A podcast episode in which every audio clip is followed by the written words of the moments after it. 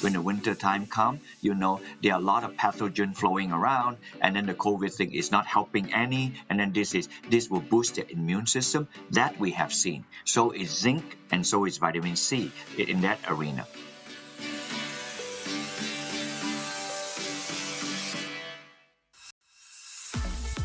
Facts do not have opinions. Just don't let perfection be the enemy of the good. Self love is really about self respect and acceptance. Welcome to the Whole View. I'm Stacy Toth of Real Everything. I'm here each week to dive deeper into how we can find happiness and health inside and out through self love, body positivity, and discovering new ways to be our best selves. Before we get started, a reminder this podcast is for general education purposes. While Barrie is a doctor, he's not your doctor, and we always suggest seeking appropriate treatment with licensed professionals accordingly. That said, welcome Barrie Tan to the show. Thank you. Thank you for having me. Looking forward to the time that we share together. Great. So, listeners, you can find information about Barrie at barrietan.com. We're going to put links in the show notes for you. You're also on social Instagram, Facebook, LinkedIn, all Dr. Barrie Tan. And a little about you, Barrie. you are an expert on vitamin E and a scientist first and foremost. You earned your PhD in chemistry and biochemistry from the University of Otago, New Zealand, and then spent several years as a professor at University of Massachusetts, where you still live now. We were talking before the show. That's actually where my husband's family is from, not too far from where you are. And in that time, you've committed yourself to the research and development on phytonutrients and we talked a lot about phytonutrients in the show so listeners mm. will will know those help reduce and slow chronic disorders through um, antioxidants and all kinds of wonderful things to the body. Dr. Tan also has held roles of chief scientific officer and chief board member for multinational organizations and includes periods working in association with the US Armed Forces and a prince of Thailand, which sounds like a great story for our Patreon after party. Dr. Tan, can you tell us a little more about? Yes, I am originally from Malaysia and I in, went to New Zealand to study, not very far from Malaysia. I got my degrees and then came to the US in the about 40 something, one, two years ago. I first went to postdoc at the Auburn University, big football country in Alabama. And after two and a half years, I came to University of Massachusetts, where I'm still uh, living in this part of Western New England, Massachusetts rather, and and I stayed on doing different research. Mostly my research is on lipid vitamins like that. If the phytonutrient is lipid soluble, I probably would have my fingers on it and, and then study them and try to find it from the plant kingdom. And then it is reducible to practice and then we do more research. So pretty much my last 30 or so years have been involved in doing just such. I think it's really great. We're going to talk about specifically vitamin E, mm-hmm. and mm-hmm. there was so much information when I started doing my my research on vitamin E from a scientific perspective. So listeners, I, I want to remind you we're going to put links to everything in the show notes for you because we're going to talk about a variety of incredible things that science has found vitamin E can support our health. That said, do you mind if I call you Barrie? Yeah, Barrie okay. will be Okay, great. I think if we just started with a high level for our listeners to tell them what is vitamin E and how does our body use it? Most of public know vitamin E as an antioxidant, which it is like that. Probably a note or two about its origin would be useful. Vitamin E was discovered exactly 100 years ago in 1922 by two pediatricians at UC Berkeley. So it's a very American affair in this case. And they found uh, alpha tocopherol at the time as a vitamin E because it's able to bring the fetus to full term. So therefore, it, be, it, it has a status of a vitamin, not as an an antioxidant as such, but but to bring the fetus to full term. So it's known as a birth vitamin, so to speak. But today we know it more as an antioxidant, and and not uh, uh, uh, surprisingly, is found in many vegetables that have contain a lot of oil because it need to protect the oil from oxidation. Soybean has it, palm oil has it, stuff like that. But most of the vitamin E we found in vegetable are tocopherols, and only in three sources: palm, rice, and annatto. They are tocotrienol. So what is the difference then of vitamin E, tocopherols, and tocotrienol? There are four tocopherols and four tocotrienols.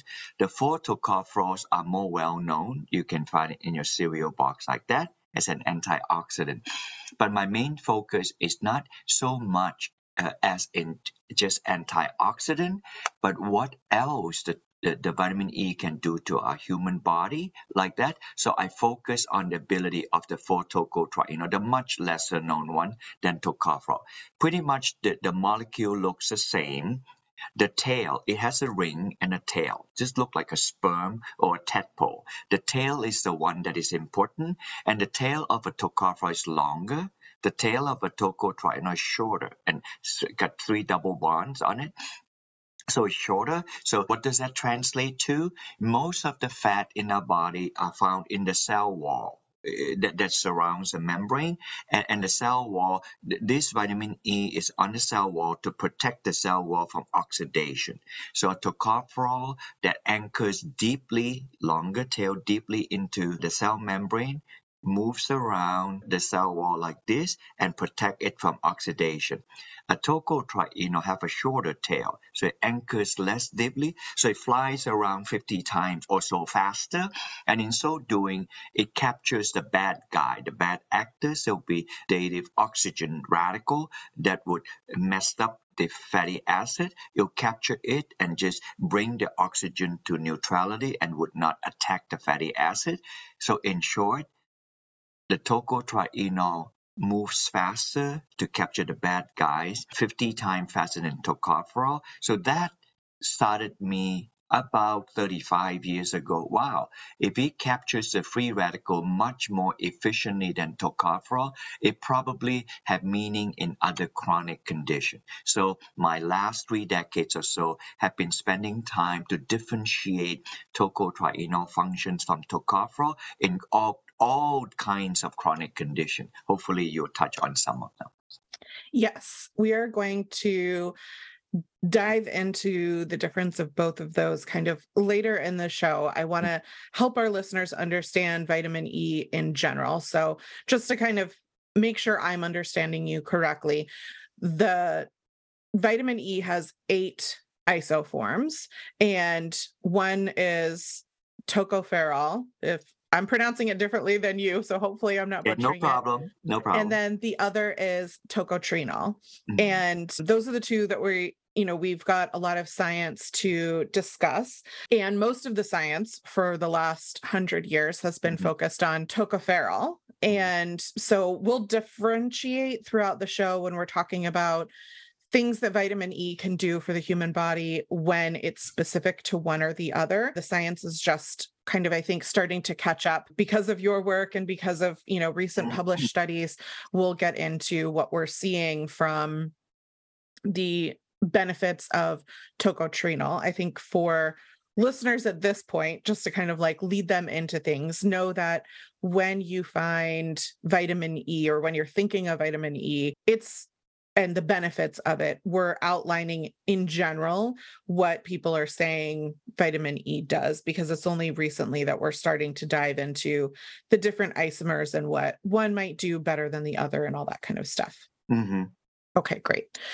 So I I'm just going to tell you listeners we have 13 pages of show notes and most of that is references. I spent days because normally it's not this deep when we're talking about the the benefits of vitamin or an ingredient or something like that.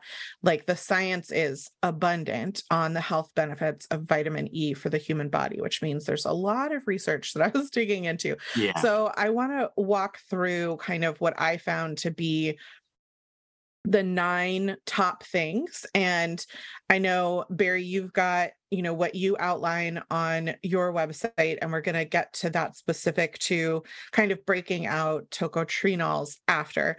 Uh, but first, we've got nine things that science abundantly shows vitamin E is beneficial for our health. So I'm going to start with kind of each one, and then I'll pause and let you tell me even more information because I know you're the expert. So the first is you've already mentioned reducing markers of oxidative stress and improving anti- antioxidant defenses, which we know has implications on so many other elements of our health. And there was a 2021 study that I found that showed supplementing with a combination of vitamin E and vitamin C daily for eight weeks reduced the markers of oxidative stress, specifically in women with endometriosis, is what the study was working on. But we can extrapolate that that's going to apply to all humans. Um, can you is there more that you want to say on this other than kind of what you've already laid the foundation for on how that works? Yeah uh, uh, only in response to what you say so that we can move on in in a pace that is consumable to your listener. And e and c is always a happy marriage because as e is being spent on protecting the oxidation fat it is in implicitly for the protection of fat like that and then when it's spent then you think that E will be gone. And the role of vitamin C is to regenerate, to make vitamin E whole again. And that's why the two is always combination. So when you think of E, this one here, just a small segue. We, we do not want, we need oxygen to live. But one in every 10,000 oxygen molecule will go wacko. It, just does. And that's when we talk about a, a, free radical. It's oxygen free radical. And when it go out of whack and is not pro- producing the oxy phosphorylation oxidation that we need, and then therefore we have to capture that before it destroy. Now, it destroy what and the audience know about antioxidant, I can tell you that even if you may be an expert, you're probably thinking not correctly. And, and that I, I'm saying this. We do not want our nucleic acid to be messed up. There will be the nucleus. You look like you, and we look look like what where our parents come from. That kind of thing. And we also don't want the carbohydrate to be get oxidized because that is important and A1C is that kind of a thing. We do not want protein to be oxidized because protein make up many parts of our body. And we also do not want our fat to be oxidized. See, I mentioned four already. Of these four major places, fat is the lowest lying fruit to be oxidized. If you don't believe me, you put a stick of butter on a hot summer day, come out in two hours later, or you drive past a roadkill, that smell is oxidized fat. So therefore, fat oxidation is the one I care about most. And because of fat oxidation, you can actually skim out for a thousand antioxidant, suddenly it'll reduce to about 10 then now you're talking about you care the most about the easiest thing to oxidize and that is fat and the thing that protects the fat from oxidation is the vitamin E molecule, not any other one. And if you got that, then you, you can cut out all the noise. The other one are antioxidant. For example, if my DNA is being oxidized, the nucleic acid is being oxidized, which I don't want to, man, I'm so dead meat. By the time it get there, I'm seriously bad news, you know. So therefore, I care most about in the first instance of something go bad. What would that be? That would be the fat oxidation and like what you're talking. So I'm sure you're going to touch on some of this. So I'll come back to this. I'm t- trying to give you the highest order of things that most easily get oxidized, and that is a place for your protection.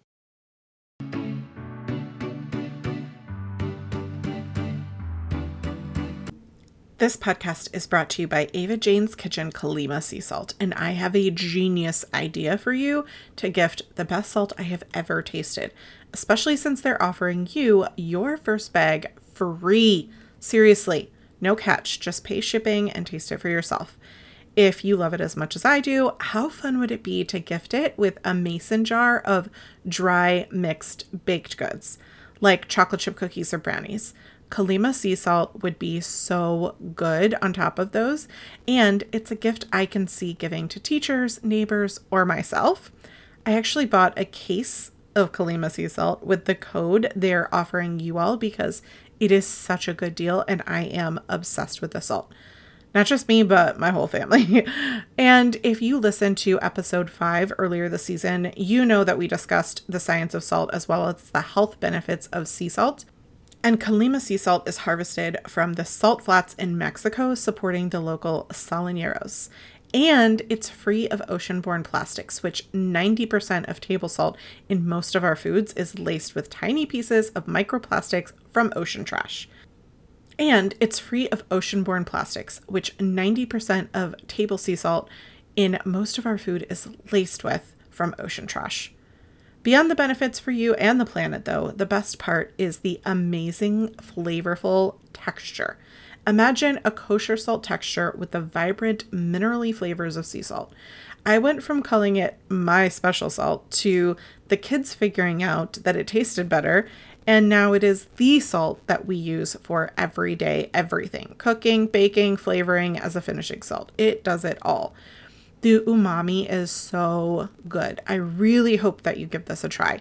It's one of those finds that I know you will love if you just try it, which is why it's awesome that Ava Jane's Kitchen is offering you a free bag to try.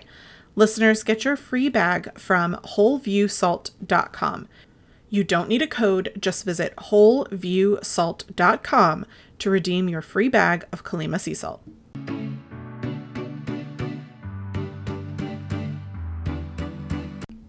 This podcast is sponsored by Indeed, which is where I personally recommend posting your resume as well as posting job opportunities if you're in search of quality candidates.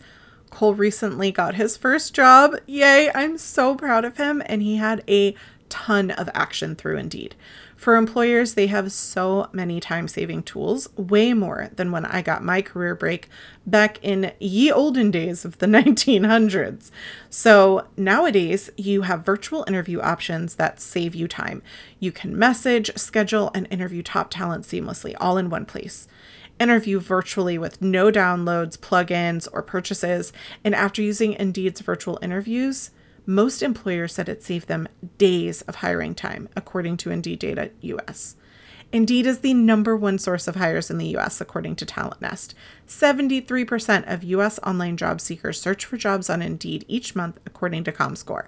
And instead of spending hours on multiple job sites searching for candidates with the right skills, Use Indeed's Instant Match. Over 80% of employers get quality candidates whose resume on Indeed matches their job description the moment they sponsor a job, according to Indeed Data US. In the minute that I've been talking to you, 16 hires were made on Indeed, according to Indeed Data Worldwide. Indeed knows when you're growing your own business, you have to make every dollar count. That's why with Indeed, you only pay for quality applications that match your must have job requirements. Need to hire? You need Indeed. Visit Indeed.com slash WholeView to start hiring now. Go to Indeed.com slash WholeView. Indeed.com slash WholeView.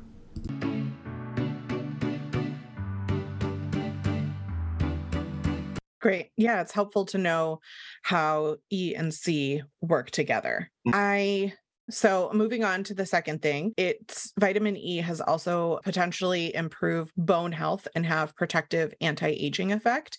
And not only was there research in middle-aged and elderly humans suggesting that tocotrienols have a potential beneficial anti-aging action with respect to cognitive impairment and mm-hmm. DNA damage. There was also a study that showed that tocotrienol supplementation helps reduce bone loss in postmenopausal osteopenic women.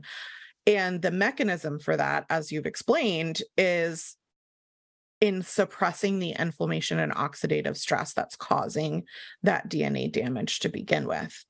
Yes, and that that one that was the only there's only one clinical trial on that. We did that in Texas, And the reason, Stacy, we did that was because at the earlier 15 years, there were like a hundred papers or so uh, on vitamin E, specifically tocotrienol, to mitigate bone loss. And then, and then I thought, wow, I need to do a clinical trial. But clinical trials to do bone loss is difficult to do because the turnover of bone is really slow. It takes a long time to figure out something but we decided to embark on it and that's when we saw that the oxidative stress is mitigated and then uh, it basically the the the bone building bone cells increase and the breakdown of the bone cell decrease. So overall, during the postmenopausal time, the bone is resisted from bone loss. It's not stopping the bone loss, but it's resisted from bone loss.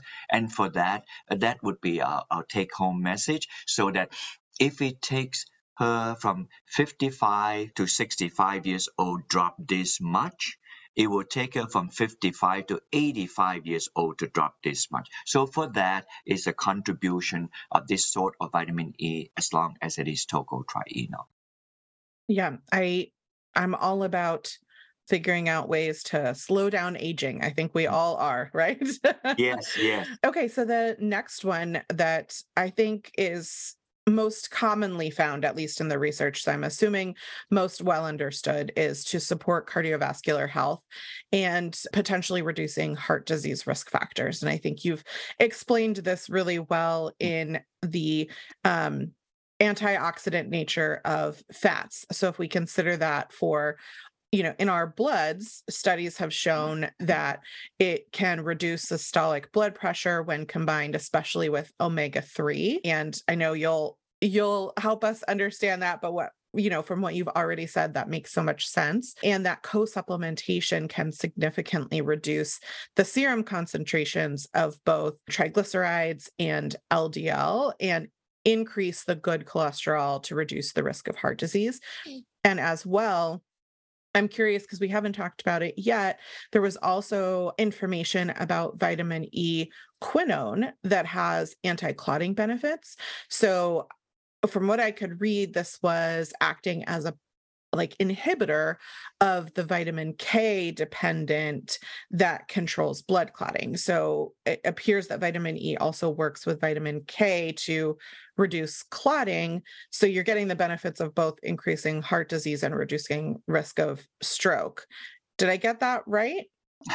the the second part is the more complicated, but the first part, let's let's talk about first part because you mentioned them and cardiovascular disease when when tocotrienol was first but to have differentiated function from tocopherol, it was on the lipid, like the way you mentioned it. The LDL, the bad cholesterol dropped, the HDL, the good cholesterol increase, and then the triglyceride. So that one was, was correct and, and and that was it from university of wisconsin probably in the early 1980s at the time when i started my career at university of massachusetts. So i jumped on board. At the time people can't even know much about tocotrienol. Never mind, uh, even today we're still bringing this sports to people to do.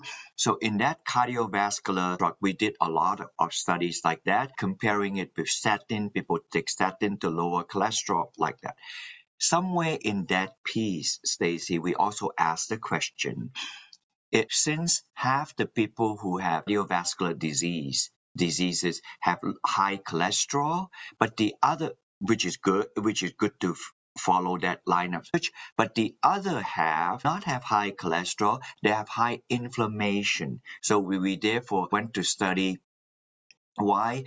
If tocotrienol would work on lowering inflammation. So that, that together combined took us some 10 years to unravel and we did find it lower the, the bad actors who are lipids and it and it also lower the inflammation like c-reactive protein interleukin 6 is a series of different things like that. And together they calm our arteries from having cardiovascular diseases like that. So that's a cardiovascular piece and you may or may not touch on the cardiometabolic piece which has to do with type 2 diabetes pre-diabetes and fatty liver maybe as you go down, I will come back to the vitamin E and vitamin K thing rather than at now because that is taking us at a different direction, not necessarily directly cardiovascular.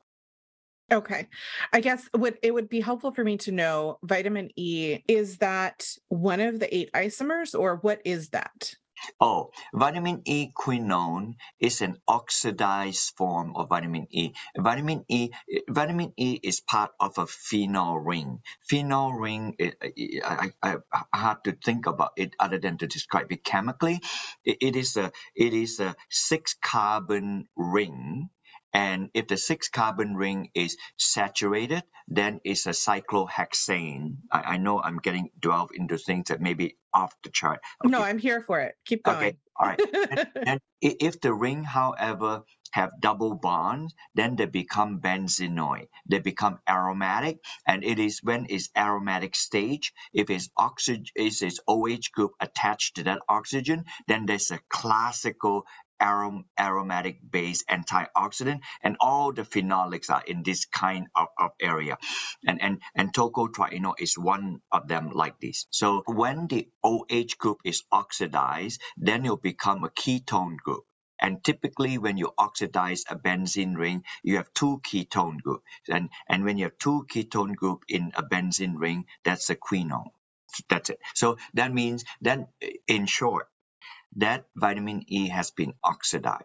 It, it, it, has rendered the vitamin E incapable to become an antioxidant. That's a quinone. Okay, so it would be a so if someone was looking to improve their uh, like reduce clotting through something other than over the counter medication so to speak or mm-hmm. you know if they're looking to improve that, they would need to get that specific form of vitamin E. It would not just be in like a regular vitamin E supplement for them. Yeah, that would be. And and there are studies that people do this quinone thing like that, and they are, are connected to the clotting factor.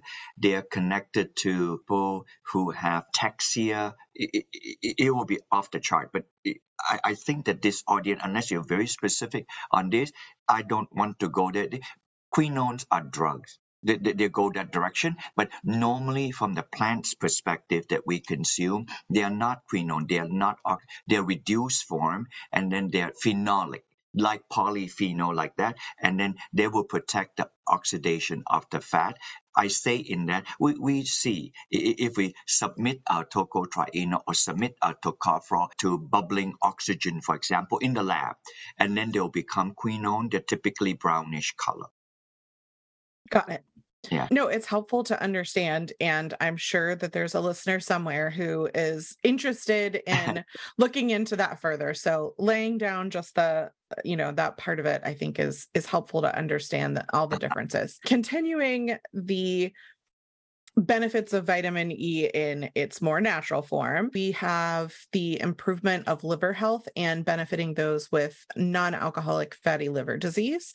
And I found our listeners know that meta analysis are great. So I found a meta analysis showing that vitamin E reduced the values of liver enzymes compared to placebo, and vitamin E improved statistically significant liver pathology in individual histological parameter, listeners say that three times fast, as well as low density lipoprotein cholesterol, fasting blood glucose, and serum serum leptin values. I'm glad I'm done with that sentence. And then there was a 2020 study, which I think you were also involved with, that recently was published showing that when comparing tocotrienol to tocopherol in those with non-alcoholic fatty liver disease that there were better results seen in those taking tocotrienol mm. supplementation so like i said at the top of the show there isn't a lot that compares the two forms in studies but we're starting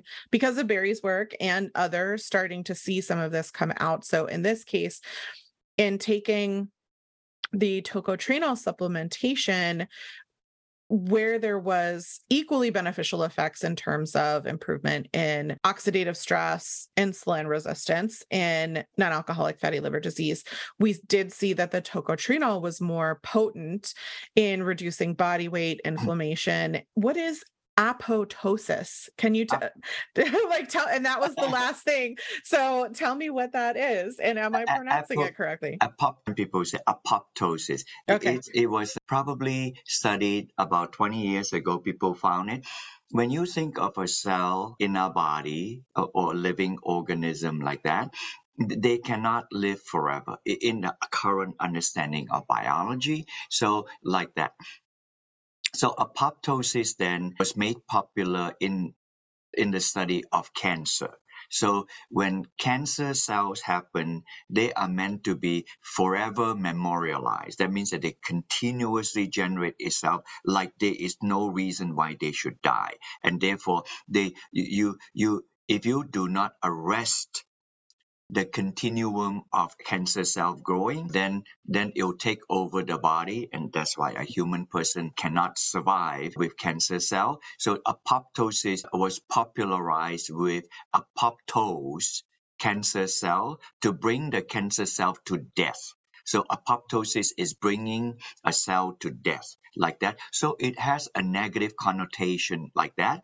But today, biologists understand apoptosis as you have skin cell and we have skin cell and the skin peels off, which means the skin cell have to die. They have a normal lifespan and then they die. That natural process of switching off is apoptosis.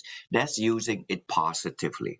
And sometimes people use the word turnover. The skin cell turnover is faster and probably one of the slowest turnover cell, the, the, the turnaround would be the bone cell you cannot have the bone cell doing over. And the fastest and over thing would be the stomach lining. You, we're secreting hydrochloric acid. That if you touch your face, you just literally burn. It's amazing. Our body is amazing. So and so when you eat food, it produce hydrochloric acid to digest the food. That cell in the in, in the stomach is regenerated every two to three hours. The fastest turnover. The only other faster turnover I know of would be the growth of the fetus and even cancer cell cannot grow that fast. But cancer cell is part of that regime. It grows so fast. If it's a person with breast cancer a person with lung cancer it grows 100 times or more faster than that of other breast cell and other lung cell. And in that manner the tumor start to grow. And then if it's not taken care of then the, the rest we understand why it is. So that's the meaning of apoptosis. Bring it, bringing it to death, either intentionally in cancer or naturally for that cell to turn itself down and then it would die. A red blood cell is a classic example. The red blood cell is supposed to be in our body for approximately months, and, and white blood cell is approximately in our body for about two weeks. And then it, it turns itself off. Super helpful. I use the word cellular turnover all the time. And now I know I can say apoptosis, and the mechanism is great to understand.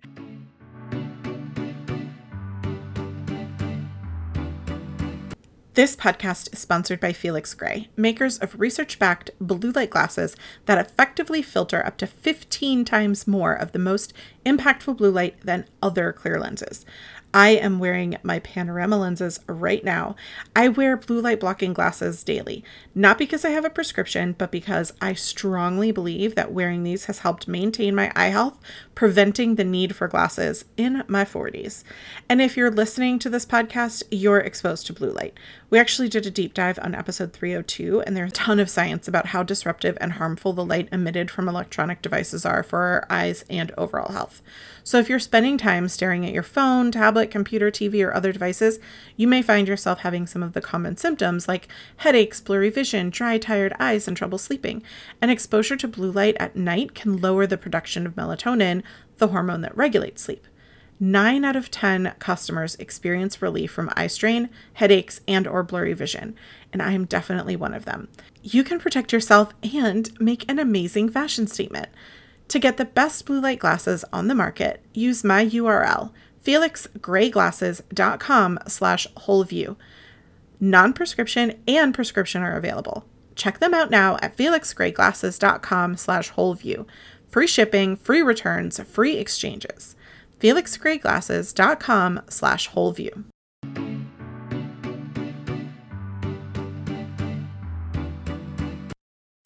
So I am curious though, as it relates to vitamin E with the liver, if you could share with us the mechanism that is so helpful, because, you know, from what I was reading, the liver is what's taking in the vitamin E. So it seems like that's why the liver is so happy with vitamin E supplementation. Could you share a little more about that? I talk a lot about detoxing and how in the world around us we cannot control everything. I mean as as much as you try to put yourself in a in a safe bubble at home the minute that you walk outside and breathe in you know um environmental air that you can't control you're exposed to to toxins right? And so our liver needs to be healthy to help ourselves detox the things that we cannot control. So this is an area that i'm like really fascinated and interested in yeah, uh, uh, in this area, Stacy, if you can leave, uh, give it a little bit more time, that will be good. But I, uh, you asked three or four. I don't know if you're aware of it. You asked, I, I have a habit of that. so, so uh, I'll answer them as I as I see that you are asking. You you you you use the phrase liver uh, tox. Okay. And in liver tox, and we refer to toxins and like that, I, I will just exemplify. There are many toxins. And typically, when we talk about liver tox, it may be for simplicity, lead, mercury exposure, toxicity, pesticide, like that. I'm sure there are more like that. Then we detox like that. And the liver is a good route for this kind of detoxification. Now we're talking about liver health as in as in fatty liver. Now one can also say if it's purely semantics, you know, if you say, oh, if you take a lot of fat, then fat is a toxin. Yes, I agree. But but I wanted to make it not trite. The liver health as it contains the fat, fat is not exactly mercury or lead or pesticide. Those are those are exogenous compound our body completely never ever need. And therefore we talk about a, a detox. But fat, we cannot not have fat in our body. We'll die if we don't have. But so when I talk about fatty liver, it's different. We are consuming dietarily way too much fat, way too much carbohydrate that converts to fat, way too much fat that the body cannot handle. So when it cannot handle, it makes the liver fatty. I, I can explain if you need to later why does the fat stick in into the liver. But when the liver is more than 5% fat, it will begin to stress. Now 5% fat, if you eat lean chicken breast, it's already less than 92% fat uh, less like that so and the liver essentially cannot tolerate fat. More than 5%, it will begin to consider that fatty like that. And then, of course, the fatty liver is a progression before it goes all the way to NASH. NASH being non-alcohol steatohepatitis, and and the, most people are in the earlier stages, non-alcohol fatty liver disease (NAFLD). It, both of those words are, clumsy. They are clumsy because it's trying to define the fatty liver that looks like somebody who have fatty liver from alcohol abuse. That's it. That's why they're specifically referred to non-alcohol. And it was only discovered by Mayo Clinic in the 1980s. It's not so, so long ago. In fact, I have stories like that. The doctor saw the numbers and talked to Mr. Jones. He said that, do you drink a lot of alcohol? And Mr. and a little bit accusatory in the tone. And Mr. Jones said that, no, I don't drink alcohol. So the doctor went back and read, look at the numbers. So he came back again and asked me, are you sure you don't drink alcohol? So by this time, Mr. Jones is figuring out that, you know, he's getting upset, but the doctor did not believe that he didn't drink alcohol. It was the context of that came up with this term non-alcohol fatty liver disease. So the liver essentially looked like somebody who have been assaulted by alcohol for a long period of time.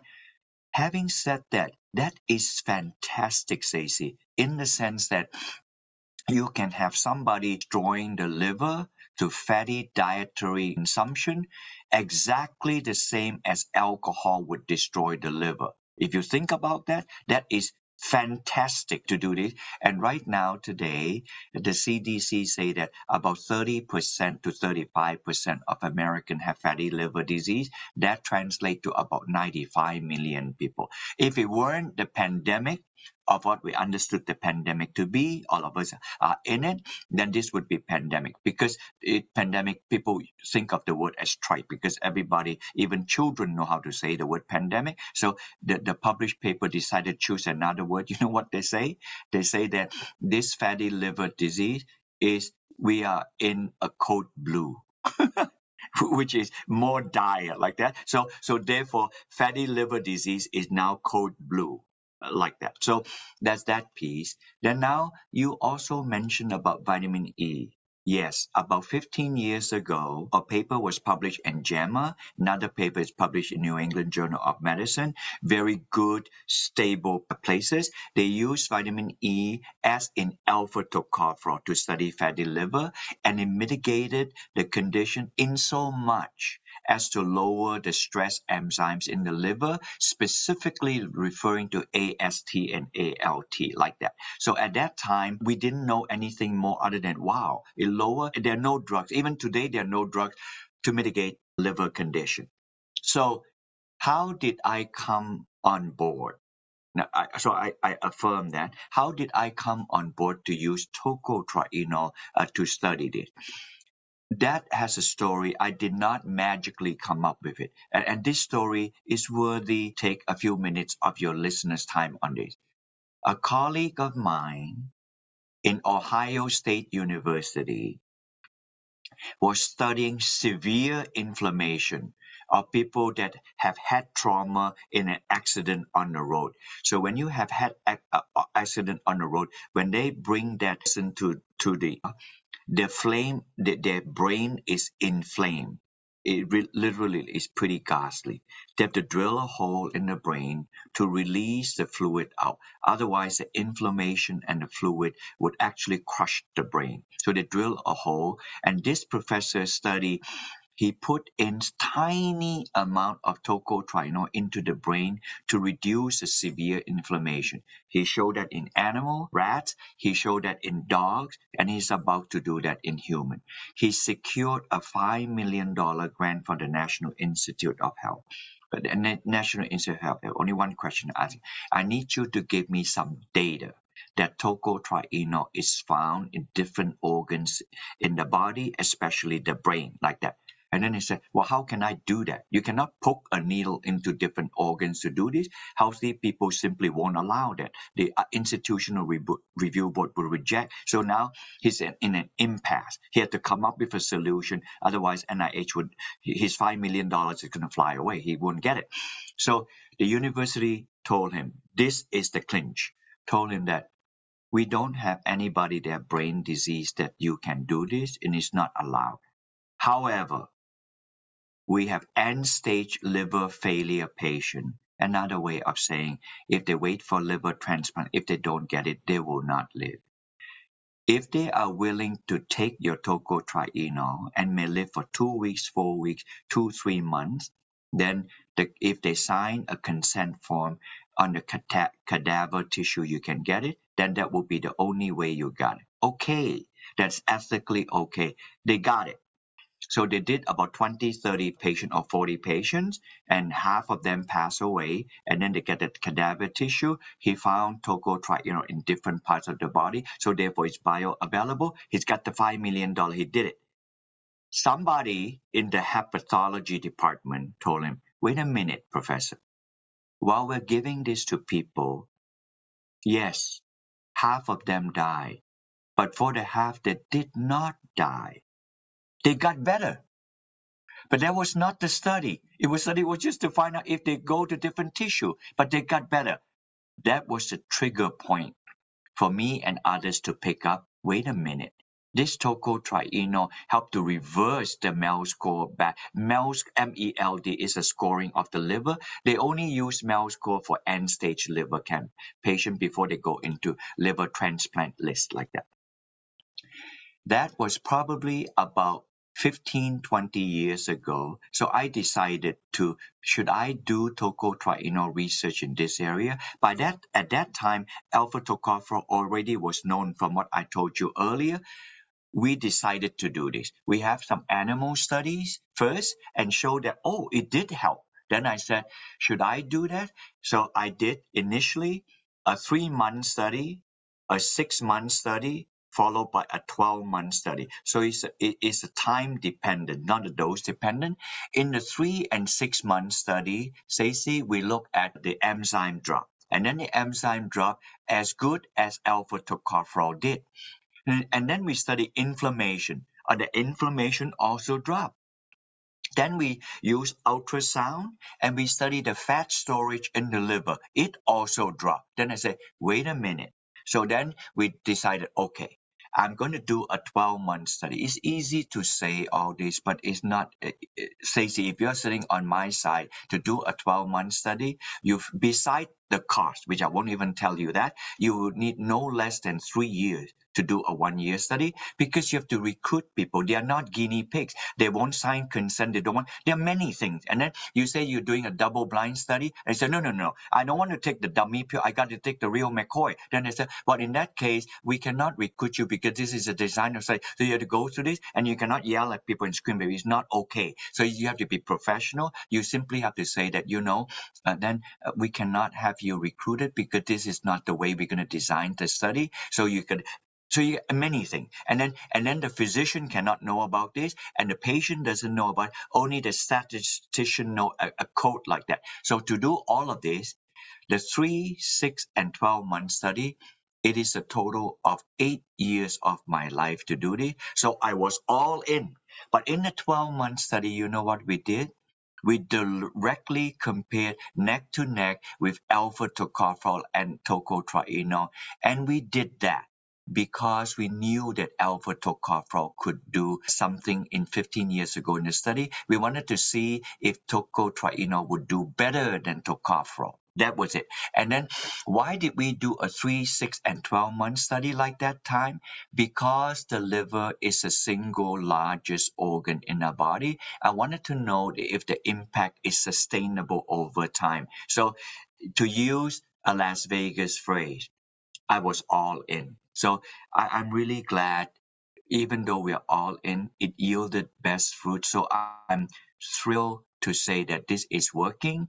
It is significantly better than alpha tocopherol, and it even helped some of the pa- some of the patient to lose weight. They typically lose about 10 to 15 pounds, and it, this is shown in all the three studies separately published. The three paper. The 12 month study was only published last month like that. So sorry it took a little longer, but but this is a very important piece. We did so much work. So glad to share this with the audience and if you were to come to our website, we usually don't uh, necessarily want, but sometimes people say, "Well, Dr. Tan say this." I wanted to know what if you write an email, come to the website, you can see all these things published in different places. Glad to have you, and then you can make your decisions for yourself. Yeah, I think what is interesting about this and i i talk a lot about mm-hmm. Weight not being a factor of health but more a symptom of other things that are happening in our bodies. And it could be because someone could be in my case overweight because of a lifetime of yo-yo dieting and messing up all my hormones and that kind of stuff. And so when i i want to kind of like temper my listeners because I try to give warnings if we're going to talk about weight because a lot of people have emotional eating disorders and different kinds of things like that that I don't want to trigger. I think the impressive thing to me is not necessarily that people lost 10 to 15 pounds, but mm-hmm. more it's because of the inflammation in their body, which, as you've already described, is really the cause of so many chronic health conditions that it helped improve and stabilize their health which then affected this symptom of being and you know overweight or whatever the case may be mm. so i just i think that this study is fascinating because liver health is um one of the areas that I do a lot of my own kind of personal work in and all this kind of stuff because I don't have a gallbladder. So my liver's working overtime and, you know, all this kind of stuff. So the science on this was very clear in terms of vitamin E supporting liver. And then also seeing your recent study with the specific of the tocotrienol being even more beneficial than just the the known benefits of vitamin E. Yeah. So Now, the, what what you mentioned, Stacy, that I like, you know, because you address to your audience about the psychosomatic, the emotional piece, like that, and and I- I'm I don't know how to study that, but but I do affirm what you say that the tocotrienol is not in and of itself a weight loss product. And furthermore, we did not have data to show two weeks and one month. The very earliest data we show is three months, like that. Having said that, we have data and it's statistically significant for three, six, and 12 months. And when we did that was because of this large organ. I wanted to be sustainable. We were looking at inflammation, enzyme, steatosis, which is a fat, and also fibrosis, all the other things. But we cannot ignore when we weigh the patient, they were generally overweight patient. They have sustained weight loss. And we felt that a, a tocotrienol is not in and of itself a weight loss product.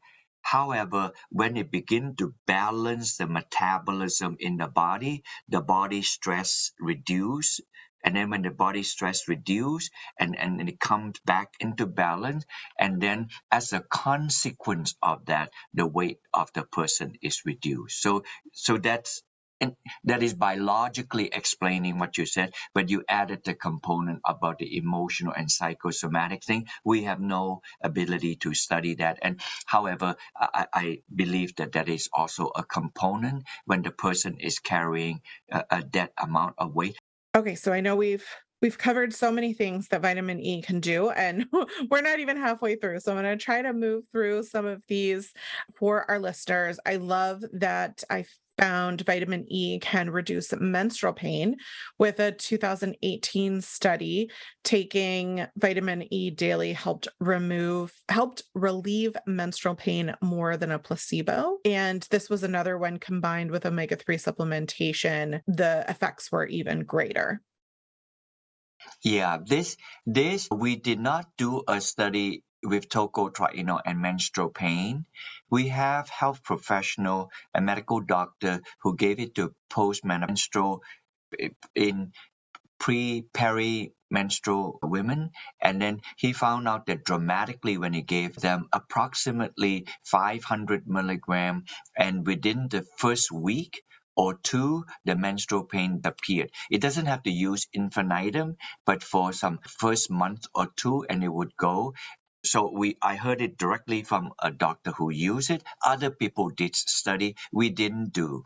Uh, and so but i had noted that made a footnote and when people asked i said that there's nothing to lose not taking not at that level to create any problems yes Yeah, I think it's also interesting to think about that the cause of the pain then potentially being inflammation, right? Like in hmm inflamed, whether it's ovaries or, you know, whatever the case may be. So it is kind of that mechanism is is interesting to consider.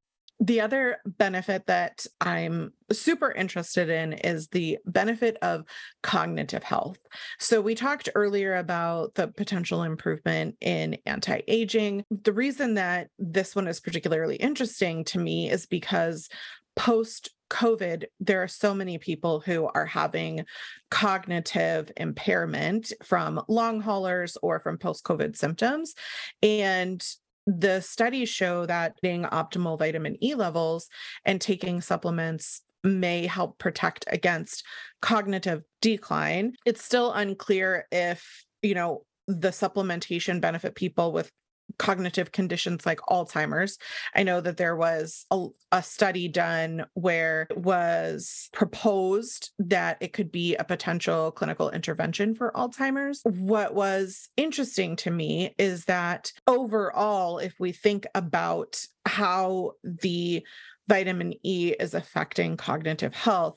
You know, the brain is very fatty, the brain needs fat. And so, if vitamin E is creating reduced inflammation, and the suggestion is, for example, in long haulers that we're talking about inflammation in a post COVID environment, then vitamin E has the potential. Obviously, you know, there can't have been a study yet. This is part of the problem with long haulers, is, mm-hmm. you know, there's impossible to have done studies at this point but we can potentially imagine that the vitamin E is going to bring down the inflammation in our brain from cognitive health. So I'm wondering if you have any kind of thoughts on that, both from the perspective of seeing it in older individuals who might be experiencing something like Alzheimer's, but also I think in a more modern environment, given there's no real downside to supplementing with vitamin E, if someone is ex- experiencing cognitive impairment, maybe because they have a thyroid disease, maybe because they have long haulers, like vitamin E seems like a really great thing to give a try. Yeah, it is. I think in this, there is no interventional study, I, I would say like that I think about 10, 15 years ago, before COVID time, I, I just forgot the, the, the, the lady's name who did the study. I think she was based in Italy and she did the study when she was in the Karolinska Institute in Sweden. And it was a large funded study. She published two, three papers. We spoke with her on the phone. Her name just slipped my mind just now. And in that epidemiological study, she found that if the normal elderly, mild cognitive impaired elderly, and then a seriously impaired elderly in terms of cognitive function, and in the in the normal group, vitamin E level was highest, medium, and lower in that trend. And then she further found that tocotrienol vitamin E was even more clear in terms of this way, lower and lowest in, in the con. So that's a, epidemiological study is a suggestion that that somehow that has been used up and therefore there's not enough in that of the elderly people. So they we left we try to figure out how to do a clinical study. We are unable to. The vitamin e that we found to be useful with elderly people is not in that direction. It's more in a direction to boost their immune system which is not intrinsically bad in itself because in the cold season come like now. When the winter time come you know there are a lot of pathogen flowing around and then the covid thing is not helping any and then this is this will boost the immune system. That we have seen. So is zinc and so is vitamin c in that arena. But back to the to this we have some animal studies the Japanese scientists studied this and they saw that they designed the study, but they were they were kind of like distracted. They studied the brain cognitive function, but instead in these type 2 diabetic mice, they tend to have higher degree of dementia. They saw that the type 2 diabetic mice instead lost weight. So they so they reported that part and have not gotten to report the part about the memory thing we have done on a study and somewhere in Texas. If you, it's kind of like it's called a Morris swimming maze. So when they did this, then they gave the rats with and without tocotrienol. And the ones that is with tocotrienol would take like a week, maybe seven, eight days, they'll find the path. They have to be trained. And the one that were not given tocotrienol, they would take sometime 20 to 25 days before they figure out the path. So that was very clear that they, they are able to cognitively figure things out faster than the other one. They even, after they did that, they stop it and then they put the rat in the cage so they don't swim anymore. Then they forgot about it. So then they put it back again. The relearning would also be faster for the one that were given toco You know, so we have, in other words, we don't have clinical study. We have suggestive study like this.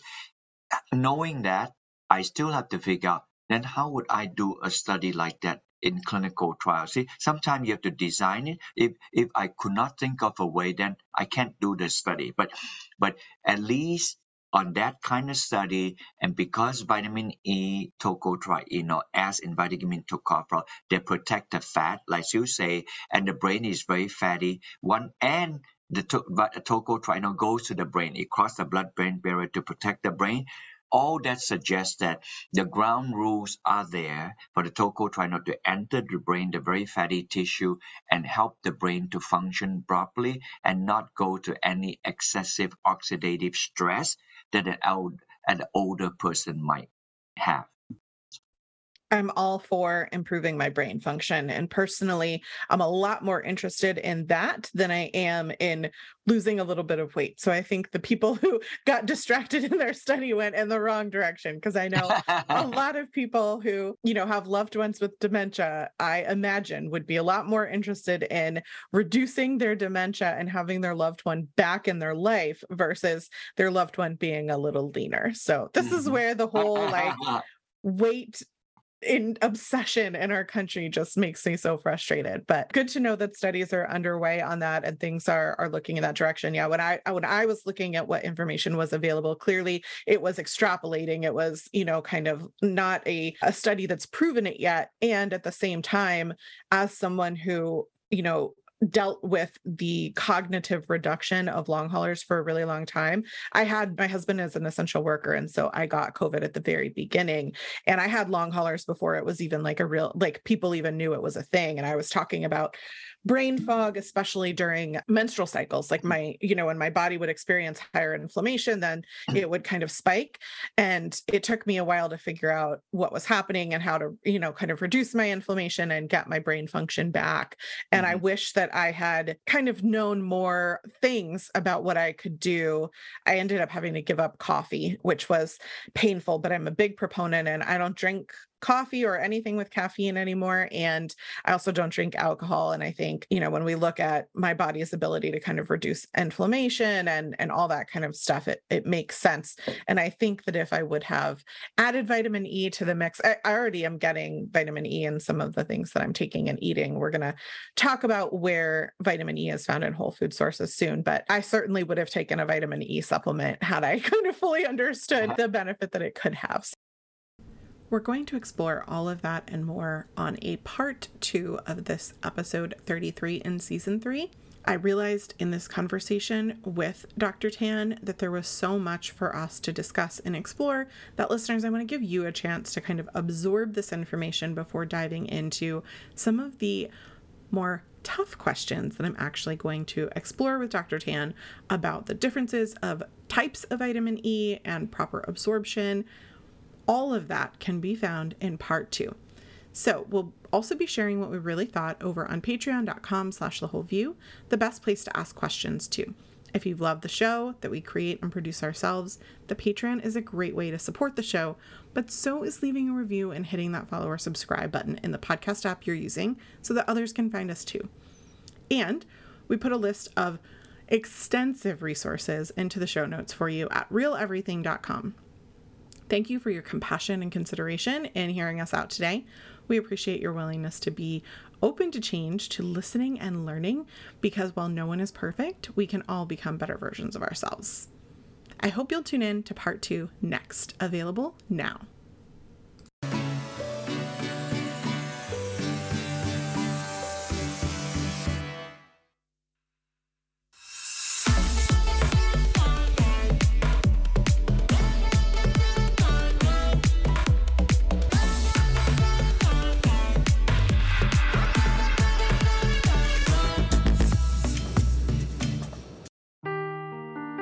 Seeking the truth never gets old. Introducing June's Journey, the free to play mobile game that will immerse you in a thrilling murder mystery. Join June Parker as she uncovers hidden objects and clues to solve her sister's death in a beautifully illustrated world set in the roaring 20s. With new chapters added every week, the excitement never ends.